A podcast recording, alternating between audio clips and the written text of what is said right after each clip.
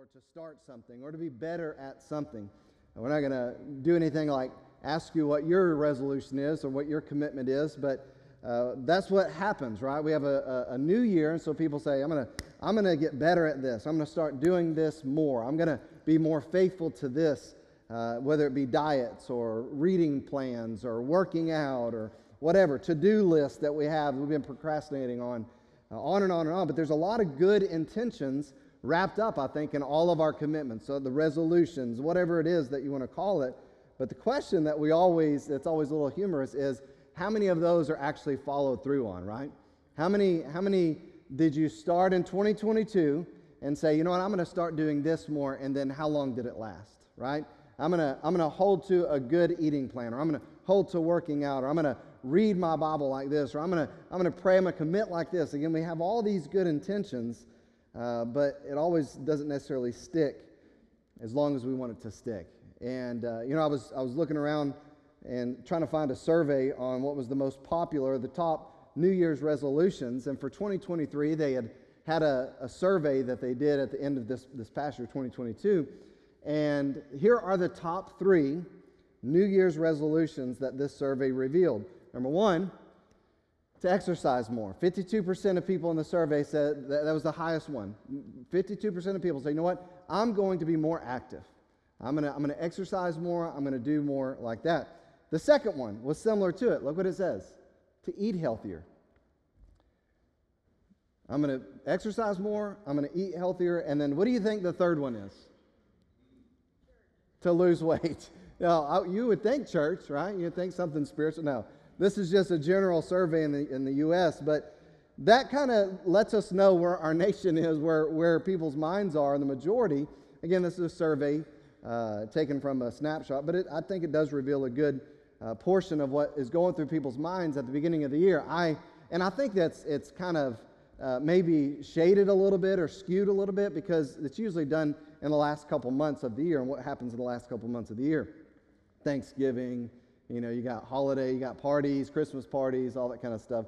So people are already thinking like that. But this morning, in the spirit of renewal, uh, in the spirit of resolving, if you will, resolutioning, uh, I made that word up, but um, I, I want to challenge us with a few things I think are, are more important than this. I, I'm not saying that you know, dieting or, or exercise or eh, you know, losing whatever the case may be, isn't, isn't good for you, but I think there's absolutely some way more important things that we need to um, be challenged with in this new year. The first point is this I think we need to prioritize the kingdom.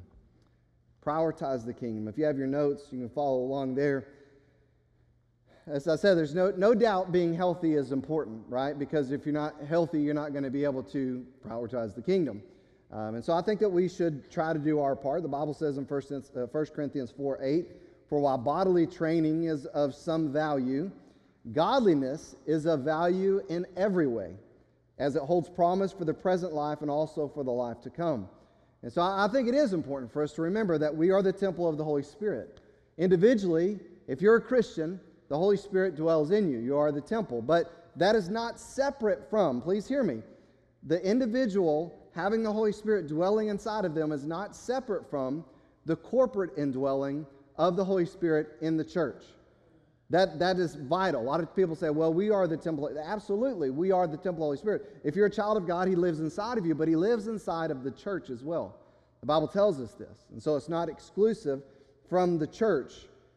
As you saw, pursuing godliness is of more value than anything temporal. So while it's good, hey, if you got a commitment, you already made that commitment, you know what, I'm going to I'm going to walk. I'm going to exercise. I'm going to work out. I'm going to join a gym. I'm going to do this. I'm going to do that. Absolutely, do that. Keep that commitment. It's good. It's, it's of some value, the Bible says. I want to be healthier so that I can serve the Lord more. Now, that is a, a greater commitment. Uh, I want to be healthier so that I can not only serve the Lord more, but, uh, but I, can, I can be better for my family or whatever the case may be. But Matthew chapter 6, a very familiar scripture, I think to probably a lot of people in here, says this in verse 33 But seek first his kingdom and his righteousness, and all these things will be added to you. So do not worry about tomorrow, for tomorrow will take care of itself. Each day has enough trouble of its own. If you know what the Sermon on the Mount and Jesus was preaching before that, he, he was telling them that not even a sparrow falls to the ground without the Lord knowing. He, was telling them that the numbers of, uh, uh of hairs on their head are, are uh, the hairs on their head are numbered by the Lord. God knows what we need of. God knows uh, the, the earthly, the physical, the tangible things that we need of, and we don't need to be stressing and, and, and living our lives for those temporal things, is what the message was.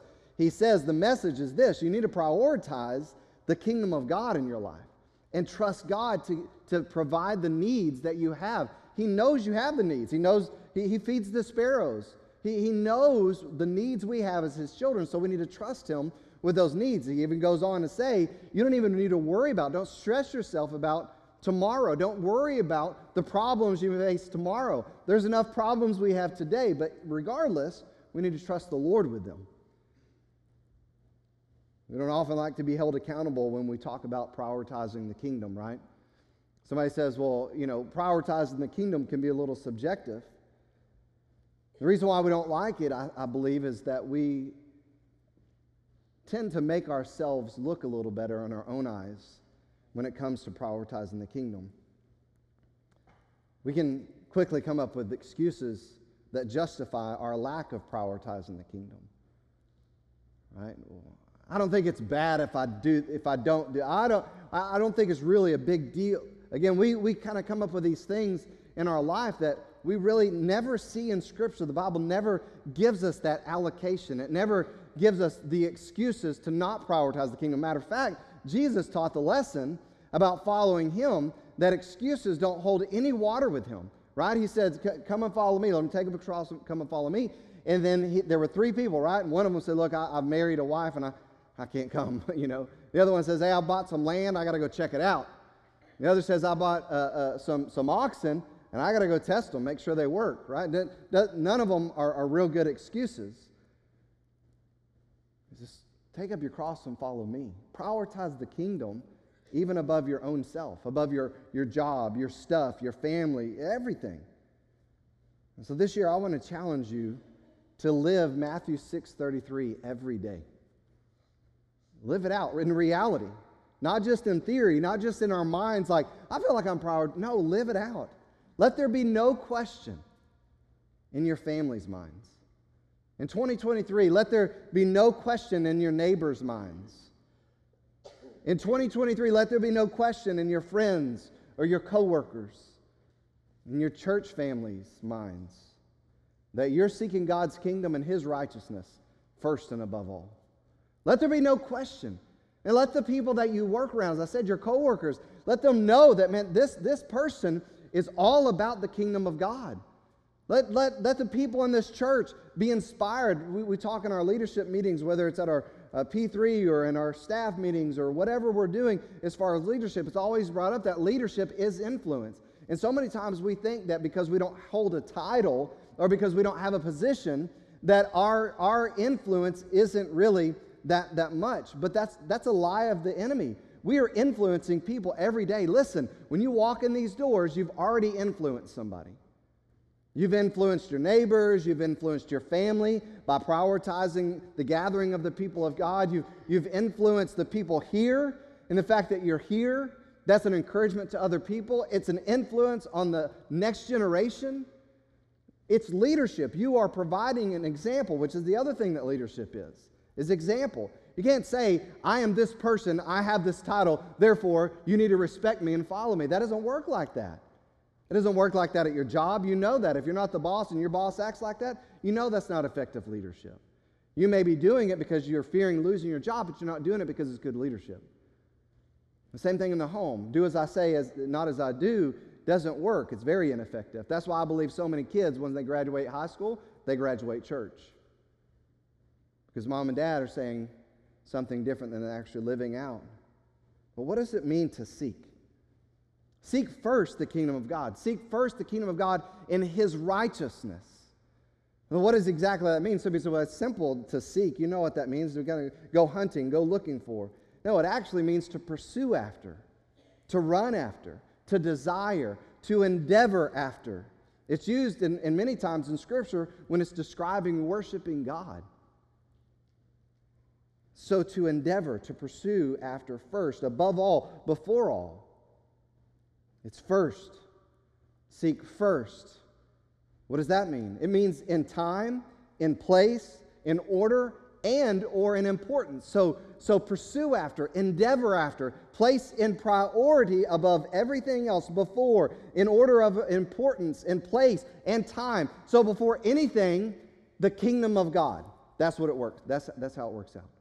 Before anything, the kingdom of God. Before everything, before everyone,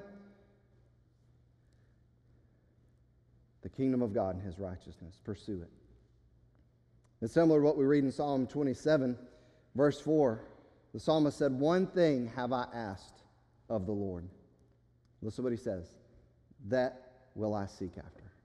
One thing that I will that I've asked of the Lord that I will seek after, that I will pursue after. It's a similar Hebrew word as the Greek word. Look what he says. That I may dwell in the house of the Lord all the days of my life. Look, listen what he says. And to gaze upon the beauty of the Lord and to inquire in his temple. Man, what a beautiful verse. This is the thing that I've asked of God. This is the thing that I'm, that I'm pursuing after, that I can dwell in the house of the Lord all the day, every day of my life. That I can gaze upon his beauty when I'm there in his temple and, and, and petition him and ask of him and worship him. So he's saying you must be in, in the church every day. Well, I think that had to do with that, but it had more to do with being in the presence of God, which the Bible tells us that this is what's going on when the people of God are gathered together.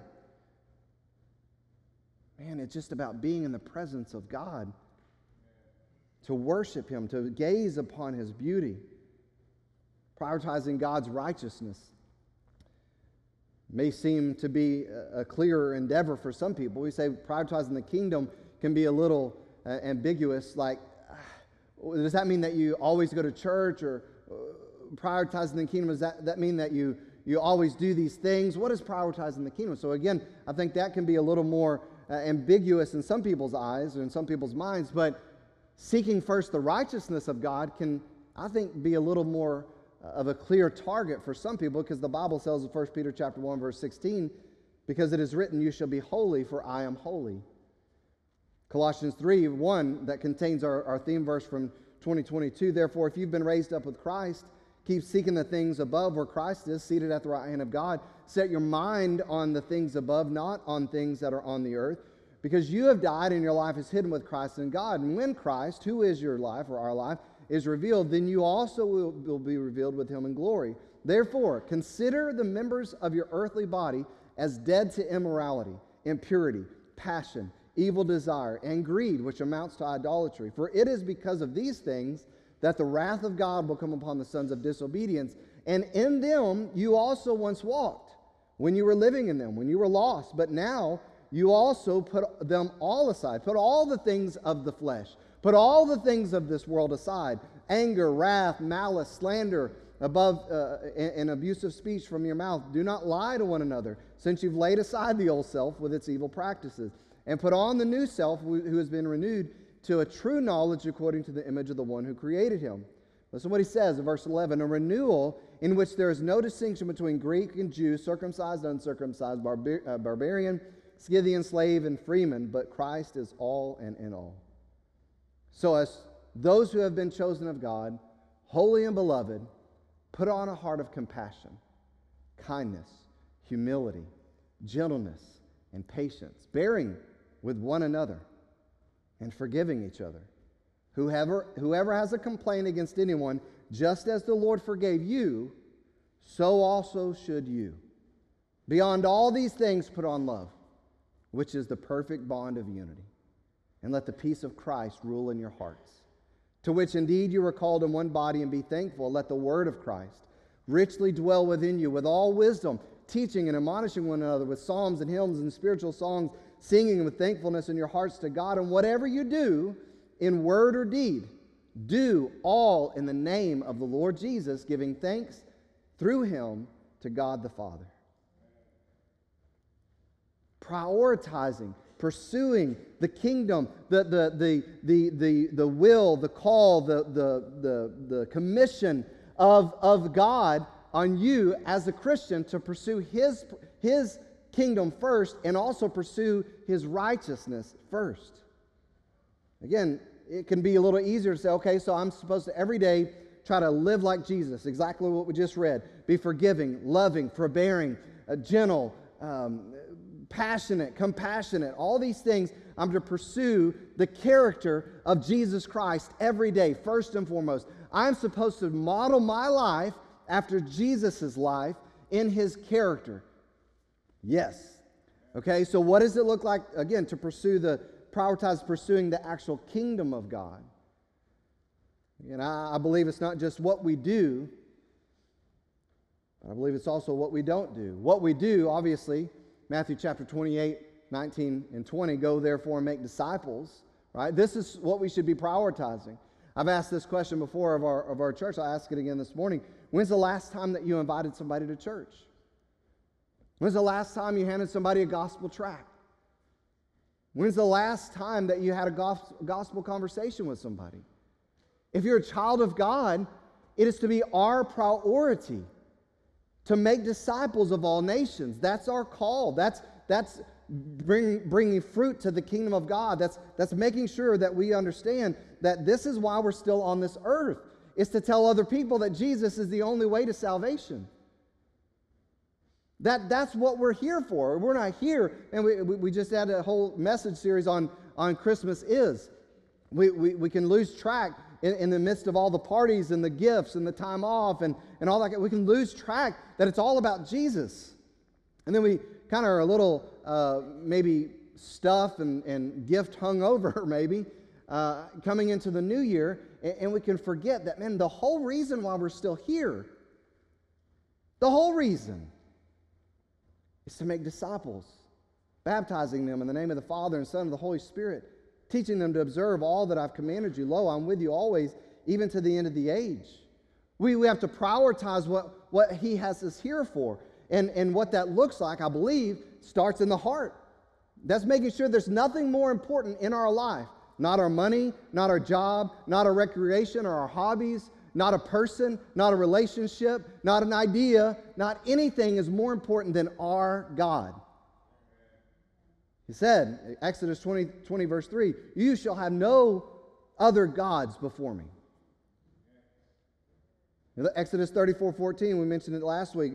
For you shall worship no other God, for the Lord, whose name is jealous, is a jealous God.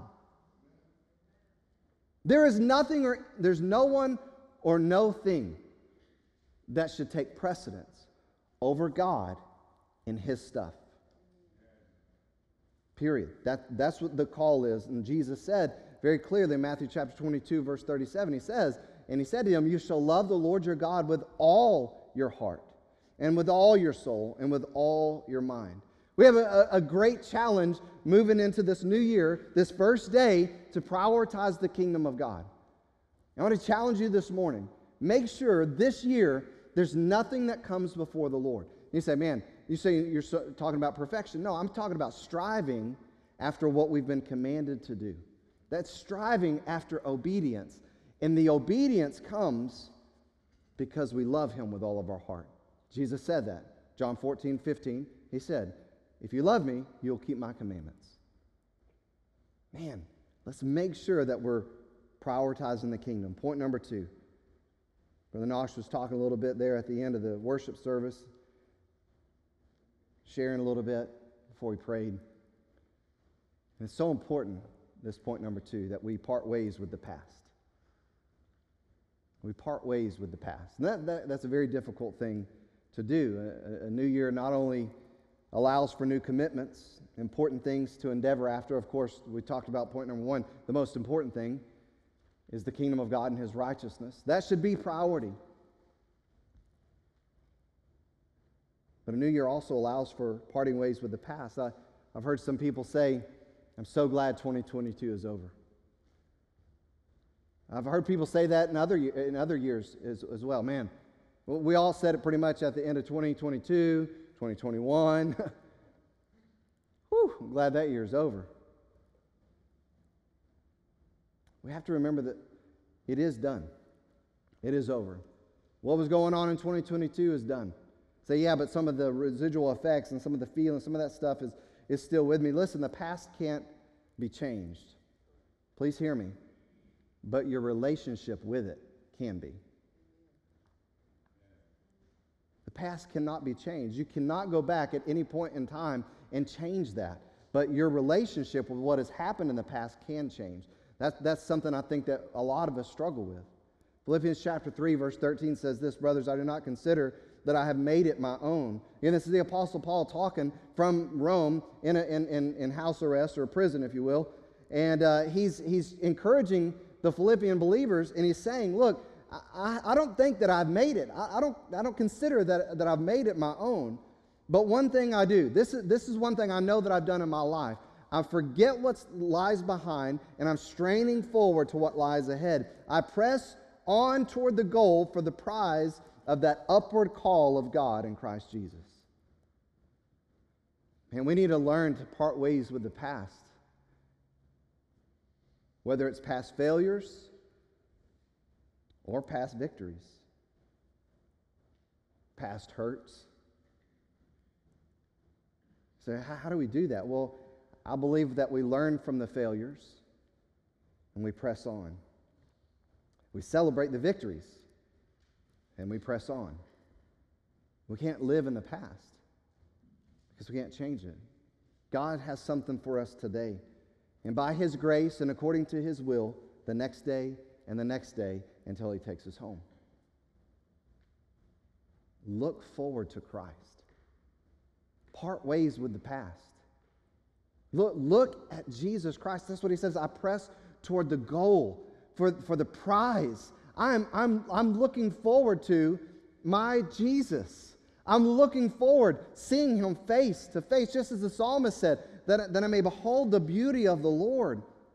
But parting ways with the past also means this year we need to part ways, specifically, I think, number letter A in your notes, with past offense. Ephesians chapter 4, similar to what we read in Colossians chapter 3, says this in verse 29. I want you to hear what these words are. Very important. I, I love these, these, these scriptures, they, they are very encouraging and challenging for me. I, I've used them in sermons, I've used them in leadership, I've used them in um, lessons, I've used them in marriage counseling, I've, I've used these because these are just very important Christian applicable charges. Right, these are charges to Christians that are tangible, they're very applicable. Here it is Let no unwholesome word proceed out of your mouth. Don't use words that tear people down, whether to their face or behind their back. But you should use words only, only such a word, as it is good for edification according to the need of the moment, so that it will give grace to those who hear. So we, again, we live in a world where we feel like that we're emboldened and we need to say something about everything. And, and I think there are times that Christians absolutely need to speak truth into the culture. We need to speak truth into a situation. We need to speak truth into a person's life. But we're to do it where it says in that same chapter, Ephesians chapter 4, to speak the truth in love. I believe it's verse 15.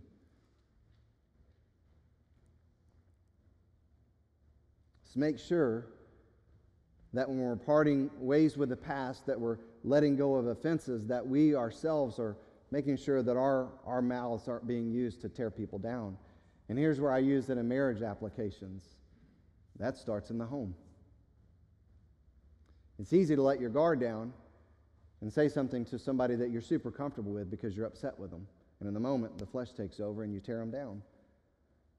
Christian, if you're a Christian and your spouse is a Christian, this is given to Christians to apply first in the home because if you don't apply it in the home then you walk into this church with a smile on and you give flowery words to people that you don't live with, that's called hypocr- hypocrisy. Let's make sure that we're using words that edify even the people in our home. It's quiet. But look at the next verse. Says, Do not grieve the Holy Spirit of God. So mashed in between this not letting our words destroy people, but we are to use words that build people up and give grace. You say, what is that? What is exactly giving grace so that it will give grace to those who hear? It, it means this that you may say something not in, in insincerity, but in sincerity, because the grace that you've been given from God, you may say something that contradicts the feelings you have because you're giving grace to the person who doesn't deserve it, just like you don't deserve grace. And so, say, man, I really want to say this right now. The Bible says, don't do that. And don't grieve the Holy Spirit of God. So if we do that, we are grieving the Holy Spirit of God. We wonder why there's struggles in marriages, struggles in homes, struggles in churches. I believe there's so much grieving of the Holy Spirit by whom you were sealed for the day of redemption. And again, sandwiched in between that is the next verse 31 let all bitterness, all wrath, all anger, all clamor, all slander, which slander is, is that backbiting, that, that, that gossip, that talking, like I said, using words destructive to somebody's, somebody's faces. Uh, you, it can be slander, but slander most of the time is talking about talking negative about somebody behind their back or gossip. So let all of that, look at what it says, be put away from you. There should be no, none of this in the child of God's life. No bitterness. It, again, what we're talking about, parting ways with the past. Somebody's offended you, you don't like what they said, you don't like what they did, you don't like how they treated you, you don't like, whether it's in your home or in the church, you are to let all bitterness go, all wrath, all anger, all clamor, and all gossip. It should be out of the child of God's life, along with all malice which is another way to say hatred. And look what he says and be kind to one another. I love how that is. Like, all this should be gone out of your life, and it's just as simple as this just be kind to everybody, be kind to one another, tenderhearted. And here's the challenge. Again, it's similar to what we read in Colossians chapter 3. He says, forgiving each other just as God in Christ Again, that's a, a huge caveat right there. God, because of Christ, because of the blood that was shed, because of the sacrifice, the atonement that was made, God was able to forgive you and I. So you think about that great sacrifice that was made to bring forgiveness to each one of our lives. That is the great sacri- that's the great lengths that we are to go to even forgive somebody else. He says, he says, forgiving each other just in the same way that God in Christ also has forgiven you. Part ways with the past.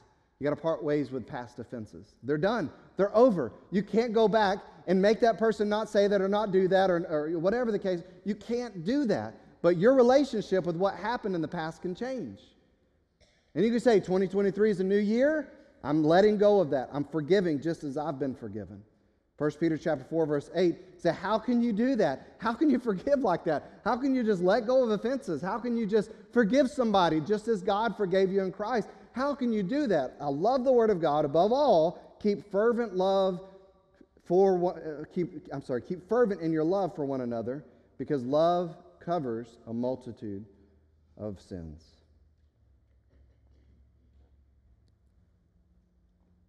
If we'll just operate in love, will be very difficult to offend.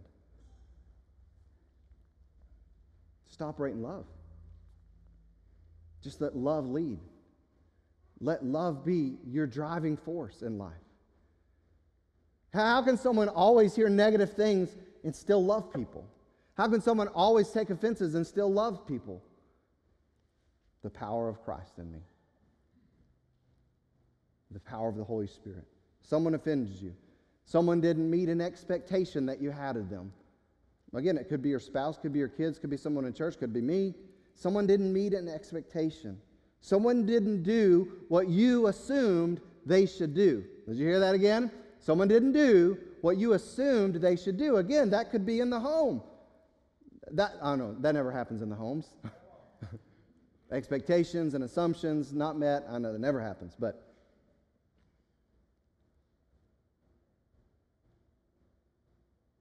What about you and your God? What about you and God?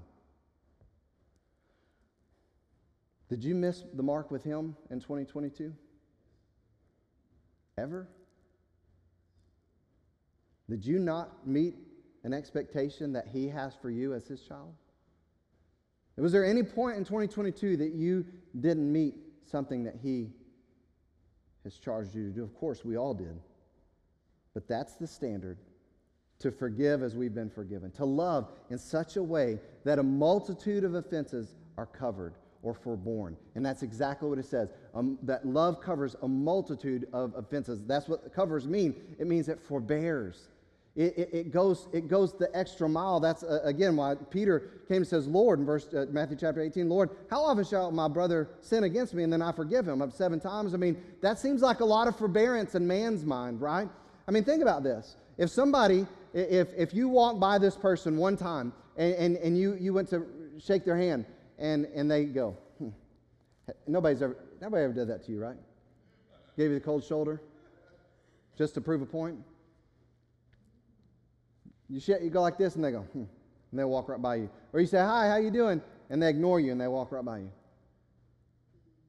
Or maybe it's even worse. Maybe they're blasting you at work, or maybe they're talking about you and you hear them, or maybe it gets to you and, and somebody's saying negative uh, about you right to your face, or somebody tears you down or puts something on social media, or whatever the case may be, and you say, Look, I'll do it once and I'll maybe do it twice. You're not going to do it again. Peter goes the extra mile. How many times if somebody does something to me as an offense, that I should forgive them. Seven times, I mean, that seems like the complete number. It's a perfect number. Seven, seven times, right? That's a lot, God. Jesus said to him, Look, I know, I'm saying this right now. I'm with Peter. Like seven times, that's a lot. That's a lot. If somebody gives you, because what's the temptation? If somebody gives you the cold shoulder like that, or somebody says something about you, somebody treats you ugly, somebody, whatever, what's the temptation?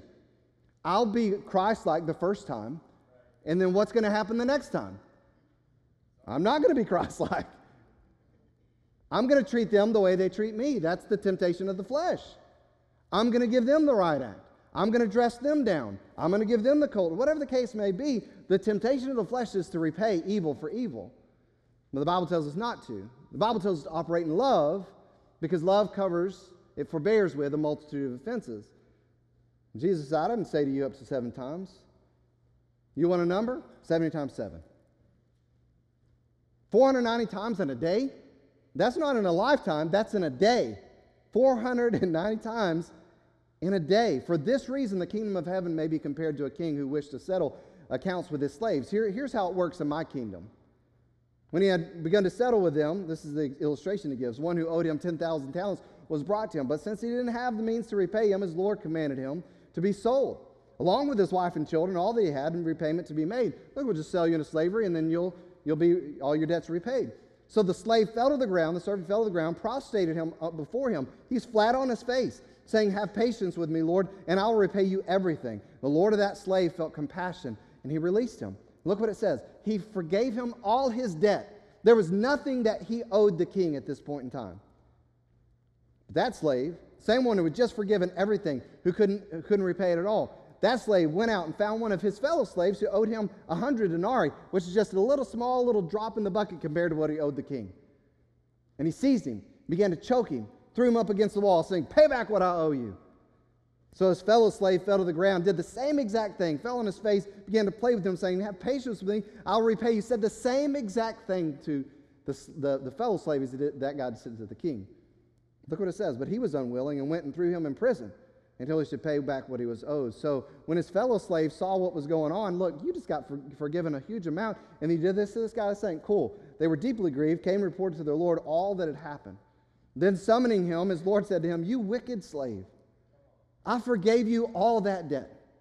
I forgave everything because you pleaded me. You asked me to forgive you of your sins and to, to wash you clean and to, for me to live inside of you and for, for, for me to give you eternal life on that day, I did it all. I, I washed you clean. I forgave all your debt, your sin and iniquity. I remember no more. I granted you the gift of eternal life. That's the application for us.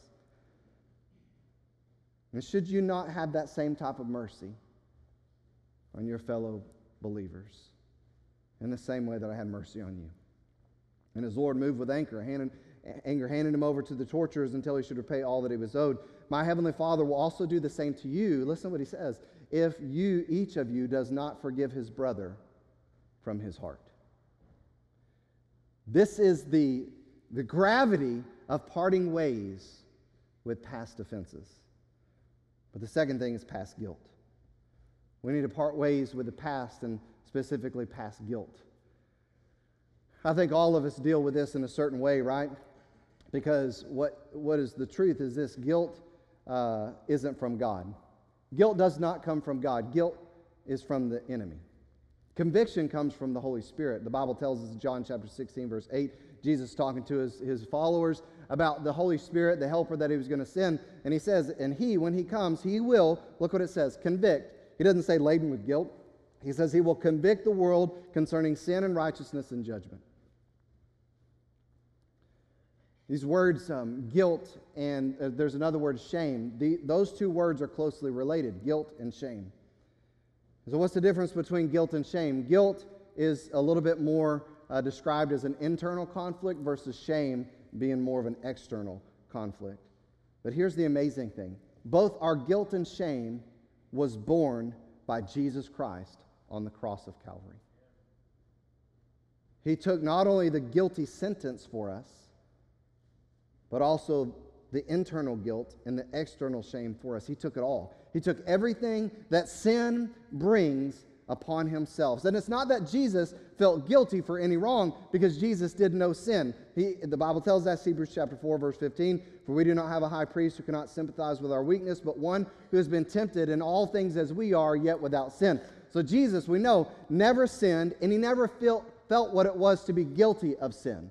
In other words, the, the internal conflict when you do something wrong, you're like, oh man. Jesus never felt that. He did, he did, he did take that with him to the cross because he satisfied all of the punishment for our sin. But here's the truth in this we aren't to bear any of that because Jesus bore it all. We are not to bear the, the guilt of past sin the, the, the guilt of past shortcomings.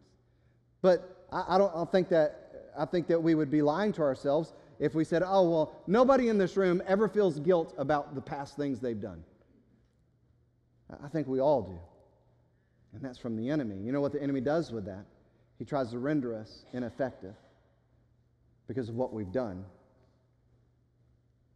And he gets us to focus on that versus what Christ has done. Because when we focus on what we've done, whether, again, we talked about it, whether it's good or bad, then, then we focus on ourselves. But when we, in, in our own little kingdom, in the world that we're living in, but when we focus on Christ, like Paul said in Philippians chapter 3, then we focus on the kingdom of God and prioritize that. Hebrews chapter 12, looking to Jesus. Uh, Hebrews chapter 12, verse 1 says that we, we have this great cloud of witnesses that's gone before us. And, and they, they, they faced lions and they were torn asunder and they were, they were, they were cut and they were pierced. And, and, and there's some, the world was not worthy of them. In chapter 11, it says that. And so we've got this great cloud of witnesses. Let us lie, lay aside every weight and the sin, and we're going to read it in a second, that, that easily besets us. And we should be looking to Jesus, the founder and perfecter of our faith, who for the joy that was set before him, look what it says. He endured the cross. He endured the despising, look what it says, shame and is seated at the right hand of the throne of God. Matthew, uh, Hebrews chapter 10, verse 17. Then he adds, I will remember their sins and their lawless deeds no more. 1 John chapter 1, 9, you know it. If we confess our sins, he is faithful and just to forgive us our sins and to cleanse us from all unrighteousness. Listen, if God has forgiven you because you have confessed your sins, and I'm not talking about like on a daily basis, I got to confess my sins so I can be saved again. No, if you've repented of your sins, you've entrusted your life to Jesus Christ, you have surrendered to Him, made Him your Lord. You are saved. But there is a paternal relationship. There's a father and son or father and daughter relationship that has to be kept right. And so, on a daily basis, when you and I fall short, we've got to go to Him and we've got to say, God, I've messed up. I, I, I, thought this about this person who cut me off. I said this about the person who cut me off, or I had this bad thought about this, or I, I said this, or I did this, or I committed this, or I looked at that, or whatever the case may be and forgive me. I repent. Forgive me. The Bible says it's done. It, well, it's already been paid for, but that, that opens back the, the, the portal for a, a right relationship with the Lord. And so if we've done that, if we've confessed and we've asked God to forgive us of something we've already done, and if He's forgiven us, then why are you not allowing His judgment on your sin and on your shame to be final? If He paid for it, and you did what you were supposed to do that He said you were to do, then his, according to His word and His promise, it's done. It's forgiven, it's over. Why are you not letting His judgment on your sin be final? And this doesn't foster a casual approach to our sin and failure, though. It says, so uh, that means that I'll just, I'll just look whatever I want to look at, say whatever I want to say, do whatever I want to do, then ask God to forgive me and be all good. No, quite the opposite if you're a child of God. Quite the opposite. I think when we, when we understand our relationship with the Lord because of what He's done for us, then what brought us complete forgiveness and, and what, what brought us complete forgiveness and freedom from sin was His suffering. That should, and it does, induce gratitude and servitude that is void of indulgence in sin that He suffered for. Now, I, I, I cannot go back to serve sin. I cannot go back and live in sin anymore because Jesus paid for all of that and He is my Lord. And if I have a relationship with Him, then how in the world could I go back and be a spiritual adulterer and live in the sin that He gave His life for on my behalf? As I said, Hebrews chapter 12, verse 1 Therefore, since we're surrounded by so great a cloud of witnesses, let us lay aside every weight and sin which clings so closely, and let us run with endurance the race that is set before us, looking to Jesus, the founder and perfecter of our faith, who for the joy that was set before him endured the cross, despising the shame, and is seated at the right hand of the throne of God. Consider him, think about him every day, who endured from sinners such hostility against himself, so that you may not grow weary or faint hearted. Man, I just mess up all the time. Look, Jesus paid for it. Don't get weary. Don't faint in your mind. Keep pressing on. Keep looking to Jesus the author and perfecter of your faith. He says, In your struggle against sin, you've not yet resisted to the point of shedding your blood. And that leads us to point three prepare for war. In 2023, we need to prepare for war. I'm not talking about war on this earth. I mean, there may, there, there's going to be wars. There's going to be more wars. The Bible tells us that. We've been talking about that in the end time study. They're going to increase. Wars and rumors of war are going to continue on. I'm talking about spiritually. You and I need to make sure that in 2023, we're staying alert, that we're staying awake, that we realize that we're in a spiritual war every single day of our life. Listen, look, look what Ephesians 6 says. We're almost done. Finally, be strong in the Lord and the strength of his might. Put on the full armor of God so that you'll be able to stand firm against the schemes of the devil.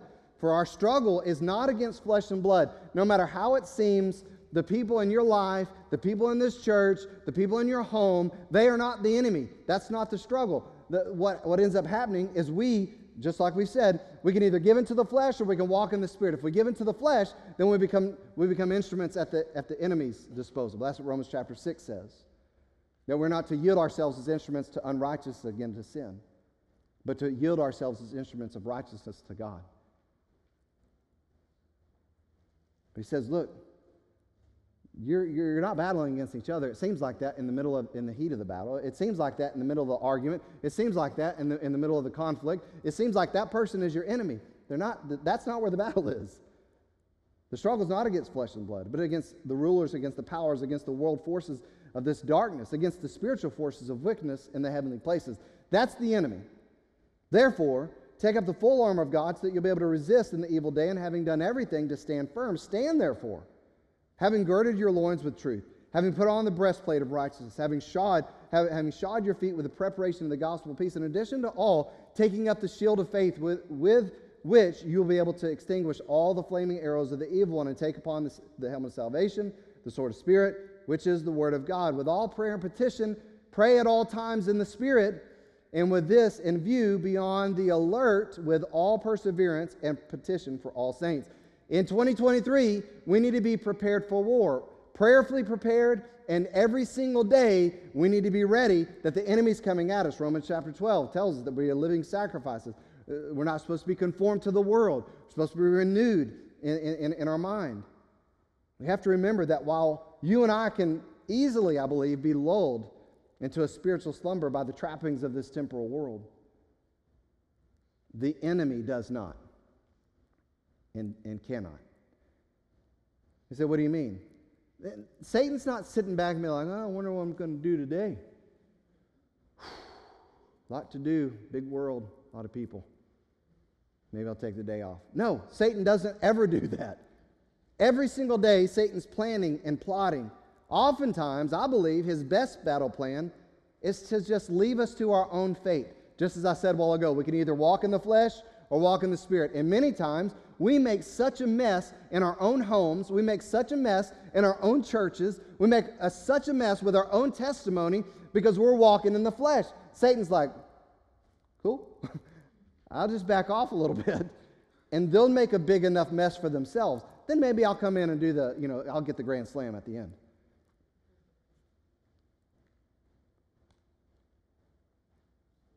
We are the ones that fall into spiritual slumber. It's still part of the battle plan that we must daily be ready for. On the normal, regular, uneventful, non dramatic day, nothing seems to just to kind of seems to be an uneventful day. Nothing really is happening. I'm not really going anywhere, not really talking to anybody. Anybody. I'm, nothing's really, I don't really feel like I have to be on the alert for anything. Listen, remember the scripture tells us in 1 Peter chapter 5, verse 8, be of sober spirit, be on the alert, not just when you see the danger, not when you just see the lion lurking in the weeds, not when you're just, okay, stuff's going on, everybody's getting stirred up, problems are happening, people are getting sick, offenses are happening, stuff is ramping up in the world. Now I need to be on alert. No, no, no, no. On the regular days, on the uneventful days, on the non dramatic days, on just the normal days, be of sober spirit, be of your alert, because your adversary, the enemy, the devil, he's like a roaring lion and he's prowling around seeking someone to devour, just waiting for someone to stray off into their flesh, waiting for someone to have a little offense and then step away from the church just a little bit where the power of the Holy Spirit is fully active. Just step away from the church for a little bit. Boom. That's when I grab them. Nobody checked on me. Nobody called. Nobody cares. I don't like those people up there. Somebody said this. Why is he preaching that again? 2 Timothy chapter 2. Therefore, my son, be strong in the grace that is in Christ Jesus. I'm not going to read all this, but I want to read these first few ones.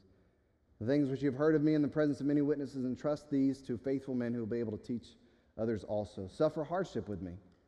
As a good soldier of Christ Jesus, no soldier in active service entangles himself in the affairs of everyday life, so that he may please the one who enlisted him as a soldier. In 2023, Let's prioritize the kingdom of God. I, am challenging. Make if you've already made a commitment, maybe you do resolutions, whatever. Maybe you've already made a, a spiritual one. I want to ask you to amp that up. 2023. Prioritize the kingdom of God and his righteousness. Let nothing be more important than that in this year. And I want to encourage you with that second point. Part ways with the past. If you need to go to somebody and make it right, go to somebody and make it right. If you need to apologize to your spouse, apologize to your spouse, to your kids. If you haven't been who you're supposed to be, do it. Move forward. Part ways with the past. Somebody in church, do it. Forgive as you've been forgiven. 70 times 7 if necessary.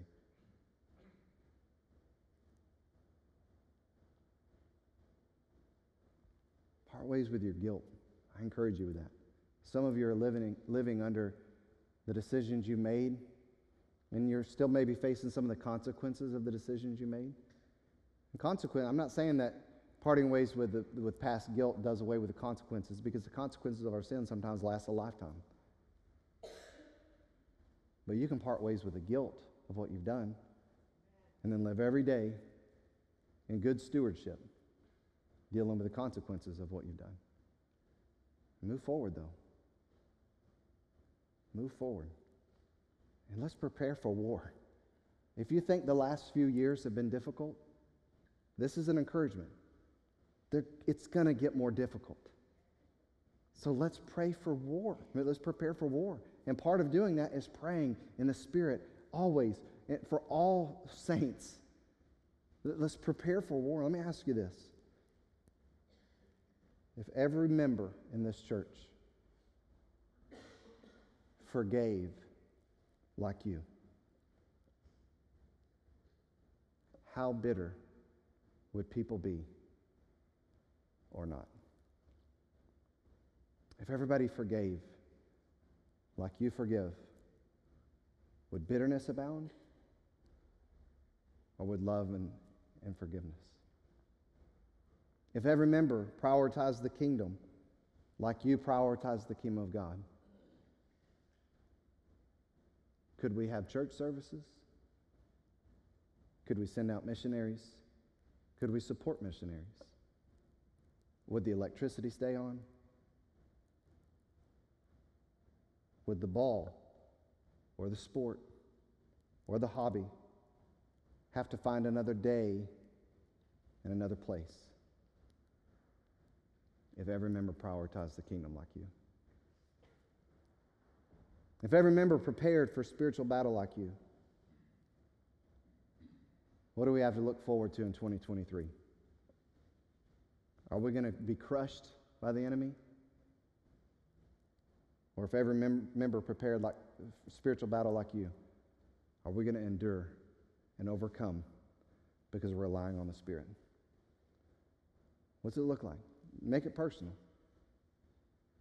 If everyone did like you, what's it going to look like in 2023? Uh, let's do it. I'm excited. But let's, let's, let's put these into action. Father, thank you for this time.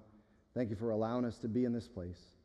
And God, I, I, I thank you for challenging my heart with this. Lord, it, it can be easy to lose sight of some of these things, whether it's prioritizing your kingdom or your righteousness. We can get busy with things and even good things. We can get busy with things that you've even entrusted us with jobs, our families. And, and, and even in that, we can lose sight of prioritizing your kingdom and your righteousness. We could just get busy and lose sight of that. Lord, help us this year to make pursuing your kingdom and pursuing your righteousness priority number one. Lord, I pray that you would also help us to part ways with the past. There's a lot of things that all of us in here have been dealing with, and whether it's a past offense or whether it's past guilt or, or whatever, God, help us to, to turn our backs on that and turn our face to you. Lord, I pray that you would also help us prepare for war. We know that the enemy's not sleeping, he's not giving up. Even when it doesn't seem like he's active, he's planning and plotting. And help us stay prepared.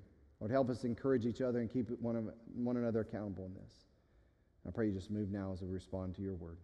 We ask all this in Jesus' name. Amen. If you'll stand as the music plays, I want to encourage you to come.